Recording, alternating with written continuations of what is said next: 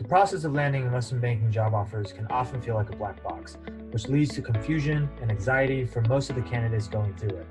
Hey, my name is Sam Shaw, and I'm the founder of Wall Street Mastermind. I've personally coached numerous students on how to successfully break into top tier investment banks, including Goldman Sachs, Morgan Stanley, JP Morgan, Centerview, Evercore, and PJT Partners, just to name a few. On this podcast, I'm going to help you demystify the investment banking recruiting process by sharing what the clients of Wall Street Mastermind have done to get results like these. Enjoy this episode. Hey guys, if you liked the episode today, I want you to go and click the subscribe button to make sure that you get all of our future episodes as well, because we've been putting out very, very valuable content multiple times a week. It's always related to the investment banking recruiting process. I'm going to help you navigate through this very, very competitive process. And so go ahead and click subscribe now and make sure that you don't miss out any of the content. Okay. Today I want to talk about just how competitive the investment banking recruiting process actually is. Okay. Um, I want to show you some actual statistics um, in terms of what I was actually able to find out there. Most of these firms are very secretive uh, with, you know, how, how many people they um, accept uh, each year, right? Not just how many people they accept, but also like how many people actually apply. Um, so you need both of those numbers to be able to calculate the overall acceptance rate um, for the firm, right? And so this data is not available for all the top banks out there, but um, I was able to find uh, the acceptance rate for uh, at least a good handful of them. And so this will just give you some data points around you know roughly how selective these jobs actually are um, to just kind of put things into context for you. Okay, so um, first things first, I'm going to start with Goldman Sachs. Okay, because obviously, I mean, in terms of prestige and in terms of uh, the ranking of where people would like to end up in investment banking, I would say uh, it's pretty safe to say that Goldman Sachs is probably typically always going to be number one for most people, right? So starting with Goldman Sachs. Um, historically, I I've been you know using this number um, that says you know Goldman Sachs gets around two hundred seventy thousand dollar uh, sorry two hundred seventy thousand applications every year, and they hire around twenty seven hundred people. Um, that's that number is correct, but that number actually includes all of Goldman Sachs uh, across all of their divisions and departments. Um, which isn't really as relevant for us because really what we care about is just how many people they're hiring within the investment banking division. So front office investment banking roles. Okay, and so I actually was able to find um, their uh, investor day presentation uh, from early 2020, which is pretty recent. This was end of January. Okay, and then uh, I skipped the first 20 plus slides. This part is where they actually talk about the investment banking division. Okay, and here if we go down to slide six boom, there's the stat that we're looking for, right? They are for for 2019 for the uh, 2019 summer class, they hired less than 500 people, and they had over 28,000 applications. Okay, so if we do the math on that, it's 500 divided by 28,000. It's about 1.78 percent.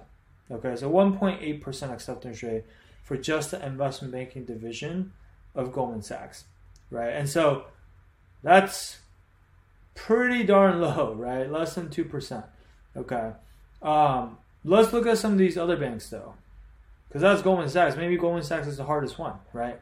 Well, it turns out not really, not necessarily. So here's an article from May 2018, okay, citing the Financial Times, which is kind of like another, uh, you know, it's like the Wall Street Journal, but they're more popular in Europe, okay?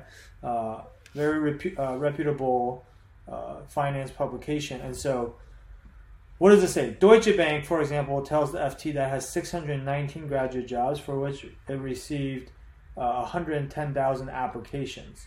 Okay, so that's 619 divided by 110,000. That's 0.6%. That's actually even worse.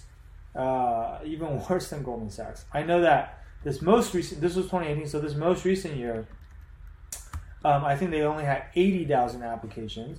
So even if we assume they hired the same number of people, that's still only, you know, 0.8% acceptance rate. So that's Deutsche Bank. And Deutsche Bank, the reason why their application dropped from 110,000 applications to 80,000 applications is because they haven't been doing so hot lately, right? They haven't been doing very well the last few years. So their application is dropping. And even then, they still only hire about 0.6 to 0.7% of their applicants. Okay. Citi, which is another top bank, I think Citi, in terms of the prestige rankings, this prestige ranking that I'm looking at here, by the way, the Vault prestige rankings, it's based on 3,300 banking professionals who filled out um, a survey, okay, in the fall of 2019. So, look, rankings inherently are subjective. I'm not saying this is the correct ranking, but this is more scientific than most other rankings I've seen out there. A lot of times people talk about rankings. It's just a bunch of people talking about it on a forum. It's their personal opinion. A lot of those people don't even work in banking yet, and so you just want to take that with a grain of salt. If you really want to talk about bankings, I like you uh, or talk about rankings. I like using this uh, vault ranking because at least it's based on people that actually work in the industry, and at least it's a sample size of over 3,300 people, right? So anyway, coming back here, if we look at Citi on this list, they're ranked about number 15, right? So where's Citi? So Citi, they had 575 jobs, received almost 61,000 applications. Okay. So that's a 0.9% application or acceptance rate, right? Morgan Stanley, a thousand internships received 100,000 applications. That's 1%, right? Morgan Stanley on this ranking list is number two, right below Goldman Sachs. So right now we're seeing anywhere from sub 1% to Goldman Sachs, which is about 1.8%. Um, let's see what else we have. This is a different article. This one's a little more recent. This because this this article that we just looked at is May of 2018. This one is from August 2019. And see here it's citing the overall Goldman Sachs application number, which is 270,000, right? Um, and they hired 2,800 summer analysts. That was back in 2016. Morgan Stanley, 1,300 interns over 96,000. It's ballpark correct. Obviously, it fluctuates from year to year. It's about 1.35%, right? Citi, 256 applications out of 22,400. That's 1.1%. Ballpark correct. Um, HSBC, 275 app, uh, accept, accepted out of 21 to 60, 1.3%. Um, and then these other ones, they don't really have both a numerator and denominator, so we can't calculate. So even all of these data points here is anywhere in the one plus percent, right? And then the most generous one that I was able to find doesn't mean they are the most generous, uh, but it's just this is the most generous one I was able to find is Jefferies. Okay, so this was from August 2020. So this one's the most recent. This is from this year. Okay, so it says Jefferies typically receives more than 5,000 applications for its annual summer analyst and associate programs. This year, just 176 were selected. So that's 176 divided by 5,000, that's about 3.5%. Okay. And look, this year, because it was COVID, maybe they took less people. We don't know.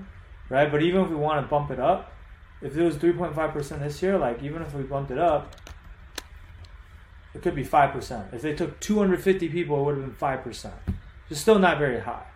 Right? And Jefferies on this list the rankings I think is about number 17, right? Like unlike unlike a lot of these other banks that we've been looking at, which are bulge bracket banks, Jefferies is more of a middle market bank, which means they're probably going to be a little bit less competitive. They're going to get fewer applications, right? But either way, even then, with a middle market bank like Jefferies, which is nothing to scoff at, it's a very, very, very good bank. You're looking at about three to five percent acceptance rate overall. So that gives you a sense for just how hard it really is to get into banking. So, for those people who say, well, you know, everything I need to get into banking is probably already on the internet. All I need to do is just do a bunch of Google searches, watch a bunch of free YouTube videos, and that's probably going to get me into banking.